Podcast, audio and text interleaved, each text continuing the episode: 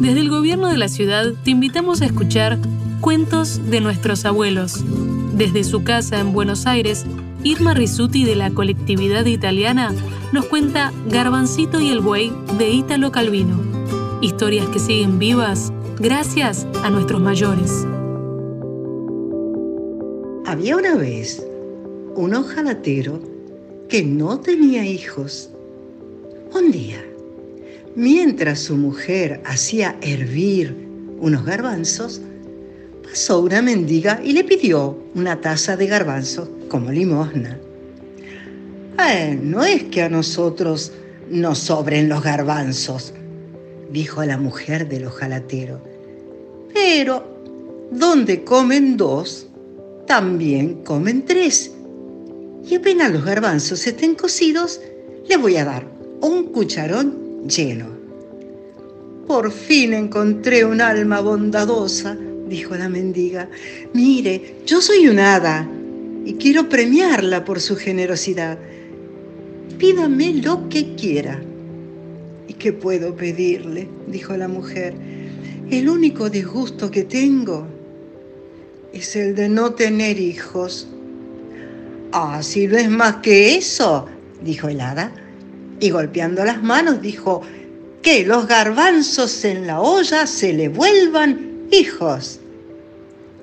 Y en ese momento el fuego se apagó y de la olla, como garbanzos que hierven, saltaron afuera cien niños, pequeños, como granitos de garbanzos, y empezaron a gritar, mamá, tengo hambre, mamá, tengo sed, mamá, mamá. Y se desparramaron por los cajones, las hornallas, los tarros. Oh, la mujer asustada se agarró la cabeza. ¿Y cómo hago ahora para sacarle el hambre a todas estas criaturas? Pobre de mí, lindo premio que me dio. Si antes, sin hijos, estaba triste, ahora que tengo cien, estoy desesperada. Yo creía hacerla feliz, dijo el hada. Pero si no es así, bien, que sus hijitos vuelvan a ser garbanzos. Y golpeó otra vez las manos. Las vocecitas no se oyeron más. Y en lugar de los hijitos, había solo muchos garbanzos desparramados por la cocina. La mujer, ayudada por el hada, los recogió uno por uno y volvió a ponerlos en la olla. Ah, pero eran noventa y nueve, no cien. Qué raro, dijo el hada. Hubiera jurado que eran cien. Después, el hada comió su sopa, saludó y se fue. Al quedarse a solas, la mujer sintió nuevamente una gran tristeza. Sintió ganas de llorar y decía, ¡ay, si por lo menos me hubiera quedado uno! Ahora me ayudaría y podría llevarle de comer a su padre al taller. Entonces oyó una vocecita que decía, mamá, no llores, aún estoy yo. Era uno de los hijitos que se había escondido detrás de la jarra. Ay, la mujer sintió una gran alegría. Ay, querido, sal afuera, ¿cómo te llamas? Garbancito, dijo el niño deslizándose por la jarra y poniéndose de pie sobre la mesa. Muy bien, mi garbancito, dijo la mujer. Ahora tienes que ir al taller a llevarle de comer a papá. Entonces la mujer preparó el canasto y lo puso sobre la cabeza de Garbancito. Y el canasto era mucho más grande que Garbancito. Y Garbancito comenzó a andar y se veía solo el canasto que parecía caminar solo. Preguntó cuál era el camino a un par de personas y todas se asustaban porque creían que era un canasto que hablaba. Llegó al taller y llamó. «Papá, papá, te traigo de comer». Su padre pensó, «¿Quién me llama? Yo no he tenido nunca hijos». Salió y vio el canasto, y debajo del canasto salía una vocecita. «Papá, levanta el canasto y me verás. Soy tu hijo Garbancito, nacido esta mañana». Lo levantó el canasto y vio a Garbancito. «Muy bien, Garbancito», dijo el padre, que era tachero. «Ahora vienes conmigo, porque debo ir a recorrer las casas de los campesinos para ver si tienen algo roto que yo pueda arreglar». Y el papá se puso en el bolsillo a Garbancito y caminaron.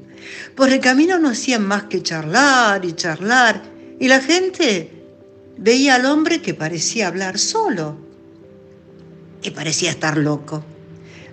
El padre preguntaba en las casas: «Buenas tardes, señora, ¿tiene algo para soldar?».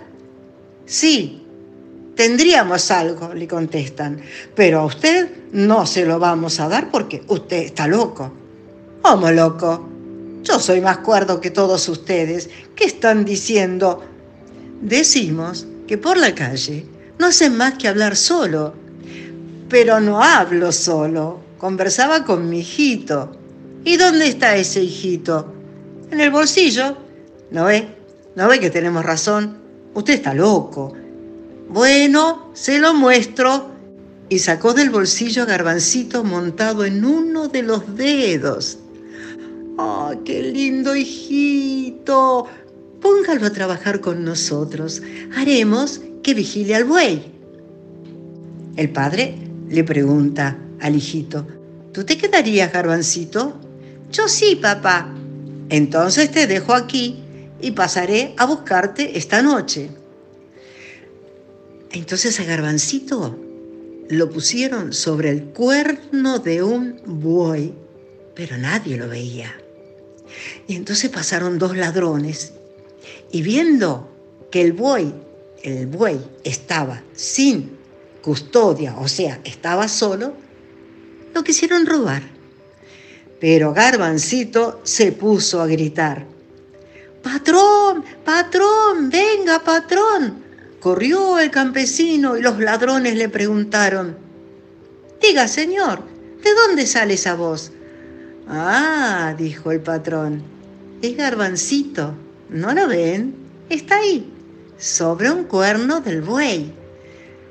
Los ladrones miraron a Garbancito y le dijeron al campesino: «Señor, si usted nos presta por unos días a Garbancito, nosotros a usted lo haremos rico». Y el campesino dijo: «Bueno», y lo dejó ir con los ladrones. Con Garbancito en el bolsillo, los ladrones fueron a la caballeriza del rey para robar caballos. La caballeriza estaba cerrada, pero Garbancito pasó por el agujero de la cerradura, abrió, fue a desatar los caballos y pudo escaparse con ellos, escondido, ¿dónde? En la oreja de un caballo. Los ladrones estaban afuera esperándolo. Montaron los caballos y galoparon hacia la casa. Una vez llegados, dijeron a Garbancito: «¡Hey! Estamos cansados y vamos a dormir. Tú dale de comer a los caballos». Garbancito comenzó a ponerles los morrales a los caballos, pero se caía de sueño y terminó por quedarse dormido. El caballo no se dio cuenta y se comió a Garbancito junto con la cebada. Los ladrones, cuando vieron que no volvía, bajaron a buscarlo en la caballeriza. «Garbancito, ¿dónde estás?». «Estoy aquí», respondió una vocecita. «Estoy en la panza de un caballo». «¿Qué caballo?». «El que está aquí». Los ladrones destriparon un caballo, pero a Garbancito No lo encontraron. No es este. ¿En qué caballo estás? En este. Y los ladrones destriparon otro caballo. De ese modo continuaron destripando un caballo, después otro, hasta que los mataron a todos. Pero a Garbancito no lo encontraron. Se habían cansado y dijeron: «Oh, lástima, lo perdimos, y pensar que nos venía tan bien. Además, perdimos todos los caballos». Y se fueron a dormir. Pasó un lobo hambriento. Vio a los caballos destripados y se hizo una comilona. Garbancito seguía aún escondido en la panza de un caballo y el lobo se lo tragó. Así que se quedó en la panza del lobo. Y cuando el lobo volvió a tener hambre y se acercó a una cabra atada en un campo, Garbancito desde allá adentro se puso a gritar: «¡Al lobo! ¡Al lobo!», hasta que llegó el dueño de la cabra e hizo escapar al lobo. El lobo dijo: «¿Qué me pasa que me salen estas voces?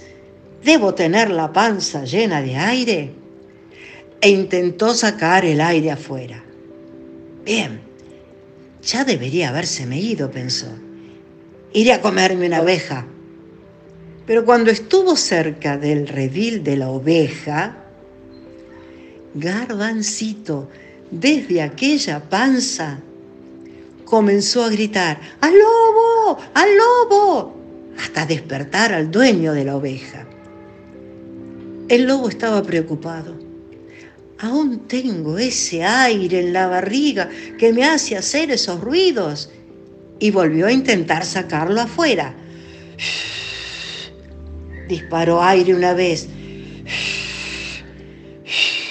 dos veces, a la tercera también. Garbancito salió disparado y corrió a esconderse en una mata. El lobo, sintiéndose liberado, volvió hacia el redil. Pasaron tres ladrones y se pusieron a contar el dinero robado. Uno de los ladrones comenzó a contar: uno, dos, tres, cuatro, cinco. Y Garbancito, desde la mata, desde el pasto, le hacía burla: uno, dos, tres, cuatro, cinco, uno, dos, tres, cuatro. Los ladrones, asustados por esa vocecita que no sabían de dónde salía, se fueron corriendo y dejaron la bolsa del dinero. Garbancito toma la bolsa que dejaron los ladrones, volvió a su casa y golpeó la puerta. Su madre abrió y vio solamente la bolsa del dinero. «¡Es Garbancito!», dijo. Levantó la bolsa y debajo estaba su hijo, y lo abrazó y fueron felices. Gracias por escuchar este episodio de Cuentos de nuestros abuelos, historias que siguen vivas gracias a nuestros mayores. Hasta la próxima.